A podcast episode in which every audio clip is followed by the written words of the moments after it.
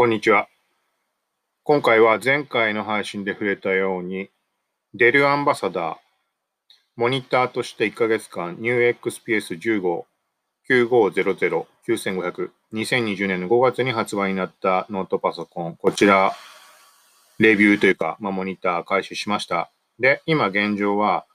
そのパソコンの本体から録音をしています。ごく普通にパソコンを開いて、ブラウザでアンカーっていう、ポッドキャストの配信アプリいつも使ってるもの。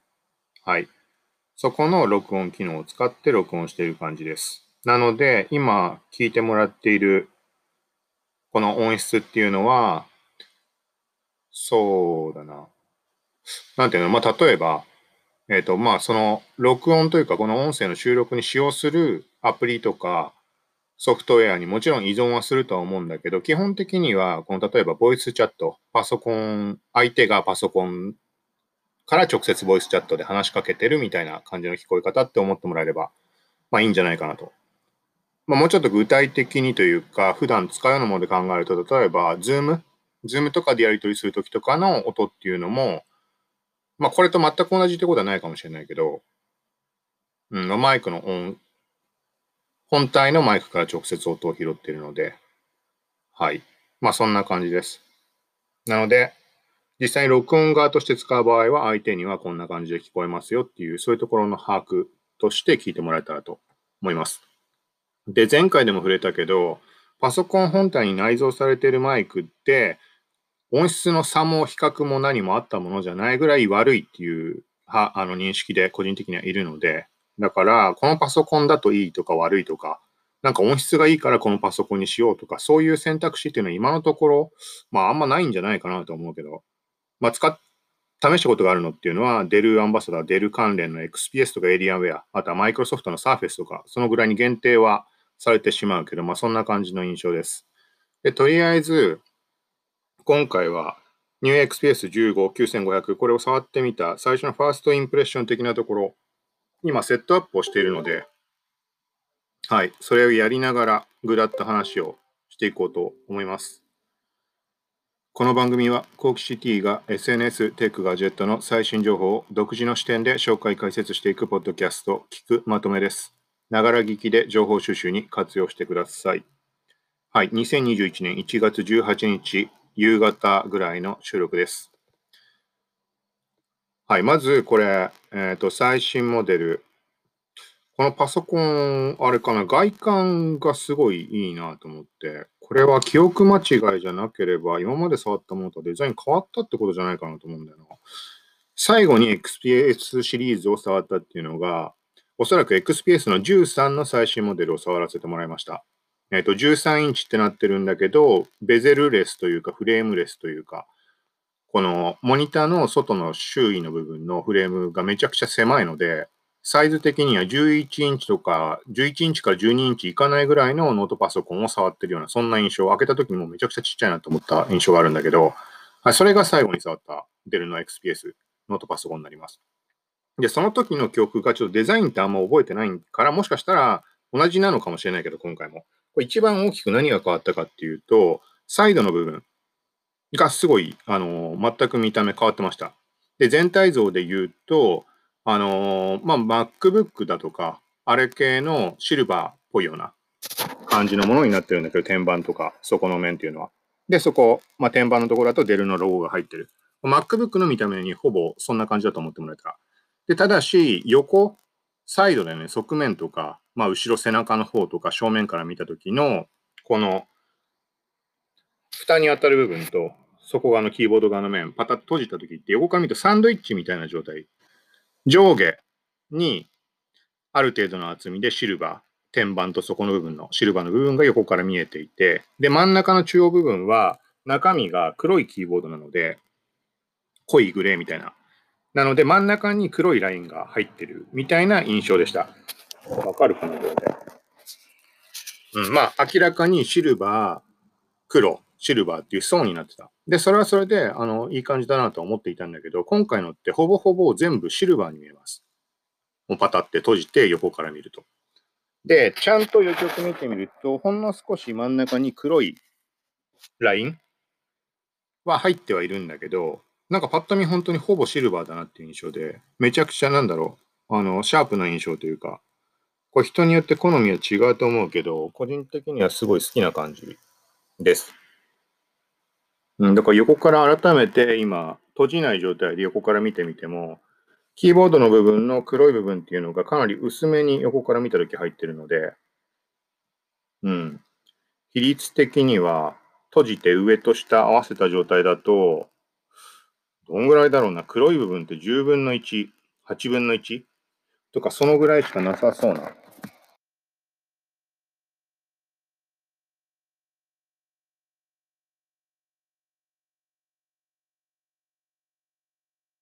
はい、なんかそんな感じの印象です。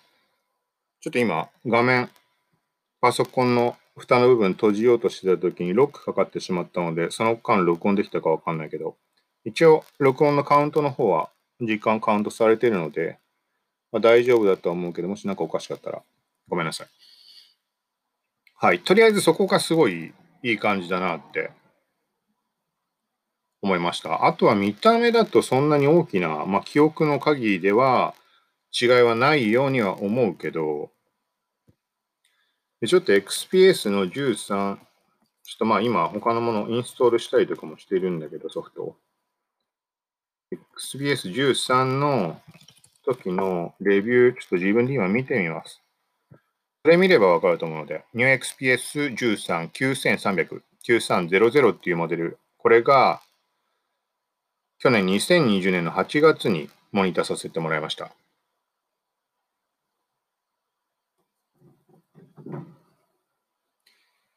これを見てみると、ちょっと今デザインのところ見てみるので、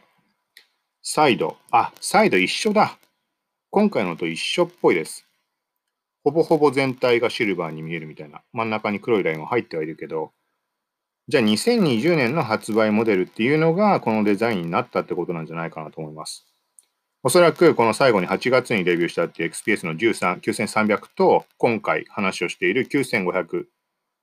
インチモデルがおそらくその同じ年の最新モデルとして出たってことだと思います。そっか、じゃあだいぶ印象が違うってことだね。あのー、まあ、気になる人はこの13インチモデルの方もリンクを貼っておくので、見てほしいんだけど、画像を。あの、とにかくやっぱこういうふうに今見てみてもめちゃくちゃコンパクト。で、今手元にあるのは15インチなので、まあ当然もっとでかいわけだけど、なんかそれだけでも印象がだいぶ違うなって。あの、今回触ってるモデルは15インチなので、なんか例えば、えっ、ー、と、あっていう言い方も違うか。まあ、15インチだから、15インチのベゼルレス、フレームレスとかだから、えっと、最後に自分自身で Mac 触ったのって MacBook Air の古い、すごい古いやつ、13インチか12インチだか、13インチなんてないっけ？なので、そこの記憶になってしまうんだけど、なんかそれとサイズ感が同じような印象、漠然と。で、対して、この記事の方、前に書いたものっていうところで見ている13インチの方に関しては、ベゼルレスっていうところで11インチぐらいに感じるので、ぎゅっとこう詰め、詰め込んである、詰め込まれてるな、みたいな、凝縮されてる感がすごい、まあ、コンパクトなんでね、見た目で、明らかに。で、対して、今回の15インチ、もう同じこと繰り返しになってしまってるかもしれないけど、だと、まあ、その最後に自分で触ったことのある MacBook Air とサイズ感とか、なんか全体的に同じような印象を受けます。はい。で、一個、あとは、目立つところで気づいたところだと、えっとね、キーボードの左右本当に鍵盤の左右のところに、おそらくこれスピーカーだと思うけど、がっつり縦長にスピーカー入ってます、メッシュのやつが。そう、これがどんな音の聞こえ方するのかなっていうのが気になるところです。ちょっとまだ全然試せてないので。はい。他だと、これは嘘かな。あ、いや、そんなことない。これ多分、じゃあ統一的にさっきのデザインの変更、13インチと15インチが統一的にあったのと同じように、これも合わせて去年対応したのかもしれないけど、顔認証、今回の15インチ9500対応してました。これが今まで対応してなかったので、なくてそんなに不便っていうほど不便に感じることはなかったけど、指紋認証の対応してるので。けど、まあ、あったらあった方がいいかなっていうのは、まあ、今まで何回も使わせてもらった上で感じました。絶対必要かっていうとそうでもないけど、まあでも、いざ起動しようとしたときに、あ、そうか、顔認証ついてないんだってなって手を伸ばすっていうのはちょっと面倒に感じた感じはあります。はい。だからそれが、2020年モデルだと解消されたってことなのかな？構成によるのかな？Windows Hello 自体が構成によってついてるついてないなんてことがあるのかちょっとわからないけど、まあ、これは気になる人は、まあ、自分で調べてみてください。もし買うとか、そういうつもりの人は。はい、その他は見た目とかなんか気づいたところっていうのは特別ないかなと思います。で、今回のモデルは前回スペックだとかそういうところは話はしたので、と一応、おそらくえっ、ー、と、この配信とかした後に記事一つあげると思います。細かいことは書かずに、まず届いた、今回話したまこのポッドキャストの配信、プレイヤー埋め込んだりだとか、ファーストインプレッション的なところ、うん、ちょっと一応あげるつもりなので、って言いながら後回しになってしまう可能性もあるんだけど、その時にスペックは載せます。はい、今回のモデルのやつ。なので、そちらを見てみてください。で、えっ、ー、と、まあ、そうだな。わかりやすいところで言うと 4K 対応していました。はい。4K のディスプレイで、あとはタッチ対応している。ただペンは今回もついてきていないので、っていうのがちょっと残念かなってのあるから、これもう毎回統一的にそんな感じなので、まあ、言ってもしょうがないんだけど、そう。で、15インチの 4K っていうのはもうことごとく言っているんだけど、ものすごいバランスがいい。えっ、ー、と、もうちょっと目悪くなってきたのかなってなって、あのー、そもそも文字が見づらい時っていうのは普段あったりするんだけど、まあ、何のパソコンとかサイズとか問わず、まあ、ちっちゃいものが見づらい瞬間っていうのがあったりするんだけど、15インチで 4K 表示で、150%ぐらいだとちょうどバランスがいいかなって感じます。100%にするとさすがに、100%ちょっとちっちゃいかな。普通にノートパソコン使うかなっていうぐらいの距離感だと、うん、ブラウザのタブに書いてある文字とかちょっと個人的には見えないので、今視力どのぐらいなのかって今現在わかんないけど、最後に測った時で多分片っぽ2.0でもう片方が1.5なのか1.0まで落ちてたのか、ちょっと記憶ないです。ずいぶん前の話だけど、それも。はい。何にしてもこれは本当15インチはこれバランスいいなっていうのすごい感じます。使い勝手良さそうだなと。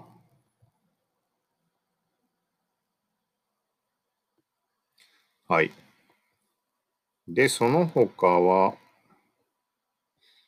まあ、触ってて気づいたところっていうと、そんな感じのところかなと、今のところは。で、順番にソフトをインストールしていっているけど、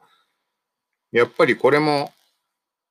うん、モニターの時のファーストインプレッションのタイミングでよく話をしているんだけど、パソコンの乗り換えっていうのがもう怖くない時代になったなってのはつくづく感じるかなと。まあ本当デルアンバサダーとかマイクロソフトのアンバサダーとかで、ここ2年とかの間におそらく十何台ぐらいこのパソコン、新しいパソコン、新しいパソコンで使っていたので、で、その都度メイン機として使っているので、要は、自分が普段使っているある程度のファイルっていうのも、その新しいパソコンで使用しながら、メインの環境を移しながら使っているので、っていうことを繰り返します。で、特に問題が起きたことがない。で、めちゃくちゃスムーズ。はい、っていうのが、やっぱり、あの、クラウドのサービスを使うように、そこがメインになってきている。まあ、がっつりしたでっかいファイルは外付けのハードディスクとかそういうところになってしまうけど、で、今回も、実際に、えーと、使い始める段階何をしたかというところちょっとざっくり話をしてみると、箇条書き的な感じで言うと、あのまあ、まず最初にマイクロソフトのアカウントでログインをすれば、その時点で自分の環境というのは最低限が整います。で最初のセットアップの段階で、ワンドライブの案内も出るので、まあ、それは後で自分でやったっていいんだけど、まあ、インストール、Windows のインストール段階の時にその案内出るので、そこでやってしまえば、もうワンドライブも勝手に同期してくれる。はい。だからもう基本的にはもうそれだけで OK。で、あとは自分で普段使うものの環境を整えていくわけだけど、あまあ、俺自身で言うと、クラウドをメインで使ってるのは、オンラインストレージやワンドライブ使ってるので、それでほぼ完結になります。で、その他、インストール今回して、今現状、まあ、最低限で整えたところっていうと、Adobe のクリエイティブクラウド。はい。で、個別のソフトは順番にインストールしていかなきゃいけないので、今、まあ、順番にやってるところなんだけど、まあ、Photoshop だとか、イラストレーター、ライトルームだとか、はい。そういうところの話になります。で、他には、まあ、普段使ってるブラウザ、使い勝手のいいもの。個人的には今回、ブレイブインストールしました。はい。まあ、みたいな感じでしょ？で、これでブレイブ側の、例えばブックマークだとか、そんなものっていうのはもう整ってしまうわけで。で、あとは、まあ、個人的に言うと、セキュリティソフト。これも、まあ、オンラインの自分のアカウントからダウンロードして、でもセットアップ完了。えっ、ー、と、あ、今、今セットアップするとこかな。はい、まあそんな感じ。で、このぐらいでもほぼほぼ完了しているので、作業する。うん。環境整ってるかなと。あとはまあ細かいところで Windows で専用として画像の閲覧とか簡単な編集専用に使っているものとして、い、読み方わかんない？eFanView だっけ？なんか赤い動物みたいなアイコンの画像編集ソフト万能のやつ。はい、それをダウンロードしてみるとか、テラパッド、メモ帳というか、まあ、コード書いたり、軽く編集したりするとき使うようにテラパッドを入れるだとか、まあ、そんなところかなと思います。まあ、その他はエンタメ関連とかそういうところで例えば、ね、Spotify を入れてみるとか、Amazon プライムビデオのアプリ、Windows アプリ、Microsoft アプリを入れてみるとか、そういうことは細かいことはあるけど、まあそれはね、必要に応じて入れればいいだけなので、うん、っていう感じで最低限のところ本当にもうそれだけで完了してしまう。だからこれで、だからなんか一昔前というか、ずいぶん昔の話になってしまうかもしれないけど、Windows、パソコンの買い替えって結構大変だったと思うんだよね。だからその感覚も忘れてしまったんだけど、全くだから初期化したいとかっていうのも怖さがないなっていう感じには今なってます。もう慣れたからだろうけど。そうだからなんかそのパソコンの乗り換えがあれだよなとか思ってる人も一回あのー、もうずっと使ったパソコンの環境さえ整えて、移行する環境さえ整えてしまえば、次からめちゃくちゃ楽だと思うので、うん。オンラインストレージある程度の容量を用意しておいて、そこに依存できるものはそちらに移してみたいなところで。これはまあ実際にやってみないと伝わらないかもしれないけど、だから逆に言えば、パソコンの調子がちょっとおかしいし、一回リセットしたいなと思って、一昔前だとなかなかそれをする決断できなかったと思います。ただ今だったら、まあ、そんな、ものすごい覚悟はしなくてもできるんじゃないかなって。はい。そんな印象です。で、その他で言うと、今回、ちょっと今思い出したけど、パソコン本体の話。前回の XPS13 の9300の時に、の話だったと思うけど、あのー、ハードディスク、ハードディスクというか、SSD だとは思うけど、確かね、256ギガしかなかっったです。あれ嘘かな？過去記事見ると512ってスペック上では書いてあるけど、でも256しかなかった。あ、あれか。違うか。その後に借りたエイリアンウェアが256だったのかな。とにかくそれはもう全然容量足りなかった。あのー、ワンドライブの同期だとか、クリエイティブクラウド側、アドビのやつの同期だとか、そんなことしてしまったら、最後、返却前の段階で見た見たら、もう残り1桁になったら7ギガとかしかなかったような気がします。それでも全然普通に動作してたんだけど、はい。で、まあ、今回届いた時には、そうだ、容量どうなんだろうって。で、今回見てみたら、今回はね、もうがっつり、がっつりすぎるぐらいあって、えー、とちょちょっと待ってくださ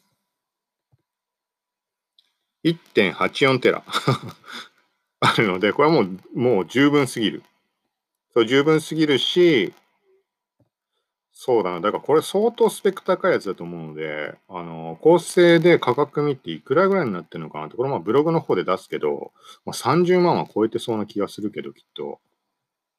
はい。だからなんかね、なかなかこの額のもの、その、これも前から触れているけど、意味不明に不慮の自己的に Windows 特に壊れたことってもう何回も繰り返してるから買うタイミングがなかったりとかいろいろあるんだけど、うん、で、特に今回みたいに、例えばね、3、40万とかするようなパソコンポンと買えるかってなかなか買えない人の方が多いと思うし、っていう時にこういうふうに使わせてもらえるっていうのはすごいありがたいなって。買って、ね、まあ3、40万すらそれなりのスペックで動作するだろうけど、前に話したみたいに、まあ、他社のメーカーのモニターさせてもらった時に、この金額してこんなもんしか使えないのかってびっくりするぐらい、全く処理能力あの低いパソコンっていうのがありました。まあ、もちろん用途によって、あなんかその分小型化とか軽いとかっていうメリットはそのパソコンにあったんだけど、いやいやって個人的には思ったので、そういうこともあったりするので、ここに触ってみて、実際にこれ満足だなってなればね、あの、まあ、買う踏ん切りもつきやすいし、あとは聞いてくれてる人とか、まあ、ブログをこれから見る人とかに関しても、まあ、そんなパソコンの知識がない俺が言ってもあれなんだけど、なんかある程度のことを伝わると思うし、まあ、ここから1ヶ月間がっつり触るので、免疫として。うん。まあ、これはすごいありがたいなって。で、他の人にもこの感じが少しでも伝わればいいなと思います。はい。で、えー、っと、もう聞いてくれてる人にも関わりそうなところの話も一応しておくと、このデルアンバサダーっていうのは特に、なんていうのあの限定された人しかあのできないわけじゃなくて、普通に応募して当選すれば、あの全然モニターとして借りて使うことができます。はい。これは、だから例えばインスタとか見ると多分、フォロワー数2桁ぐらいしかいない人とかも普通にあの当選して使わせてもらってますって言ってる人たちいるし、だからそんななんかそのフォロワー数が多くないといけないとか、そんなことは多分ないと思います。俺自身も別にそんなね、フォロワー数多いとか、そんなことはないわけで。はい、なので、で、これがちょうど、えっ、とね、XPS かな今、この借りて使ってるモデルも含んでるかちょっとわかんないけど、何しても最新のアンバサダーの募集っていうのが今、まさしく21日かなんか締め切りだったと思います。もし間違ったらごめんなさい。切れちゃったらごめんなさいなんだけど、定期的にこれ募集をしているので、一応そのデルアンバサダーのところの URL も概要欄に載せておきます。そこをチェックしてみてください。そうすると日付、まあ、最新のものに定期的に切り替わっていくので、そう、それやれば同じ感じで今、俺が話してるみたいなこういう状況としてレビュー、モニターっていう感じでできるので、はい。ということで、一応セットアップが、まあ今順番に Adobe のアプリに関してはインストールをしている最中だけど、まあ、ほぼほぼこれでもう作業開始できるかな。まあ、さっき言ったままだけど。セキュリティソフトももうインストールし終わったし。はい。なので、あとは実際に、まあ、そうだね。あとは、今回大きく、大きくというか、触れておきたいところとしては、前回の話の中でも触れたんだけど、メモリが32ギガになってます。今回。すごいいいよね。そこからしてももうさっきのハードディスクの容量といい、価格いくらになってんだって話だから30万は全然超えてる気はするんだけど、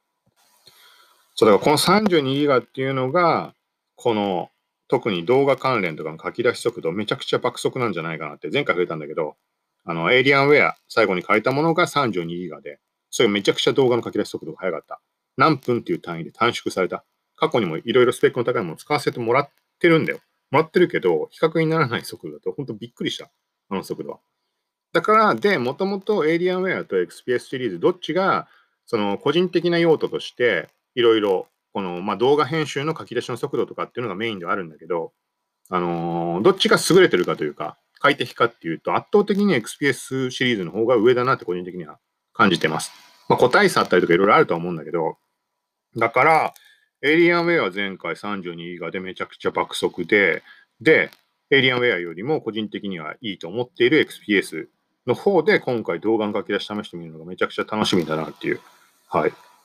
そう。それは、あの、過去のモデルから全部書き出し速度表にして、ちょっと見づらいんだけど表にしてあるので、な、このモデルだと何分で書き出すかとか。はい。これも今回のモデル9500、9500に関してもそこの表に追加をしようと思います。はい。で、その動画に関しては、えっ、ー、と、ちょっと一般的じゃないんだけど、Adobe のプレミアラッシュっていうスマホでもパソコンでも作業ができる動画編集アプリ、これでの書き出しになります。だ一般的に言うと、まあ、プレミアプロとかそっちの方がいいとは思うんだけど、もう継続的にやってしまっているので、同じファイルを過去から試して書き出ししているので、その形式でとりあえずやってみます。で、その他にも触れられるものあれば、ちょっといろいろ試してみたいなっていう、これだけのスペックのものであれば。って言っても、できることに普段作業としてやることの内容に限界があるので、例えば試しに 3D 触ってみると 3D のことわかんないしなとかあるので、まあ、AR エフェクト、そんな処理重くなかったかもしれないけど、インスタのやつ試してみるとか、あとはオンラインゲームっていつも思ってエイリアンウェアなんてゲーミング PC なのいつも試せてないんだけど、あれなんか試せることあれば、せっかくの高スペックのパソコンなので、やってみようと思います。一個思ってるのは、VR チャット。なんか最近ようやく把握できてきたんだけど、そういうものがあるってことを。そう、それが気になっていて、で、なん前回触れたのかな、これも。うん。オキュラス GO しかなくて、オキュラスクエスト2いいな、みたいな話のところで、オキュラスクエスオキュラス GO 自体もちょっと見直して、あの、確認、確認とか使ってみたりしている最中です、今。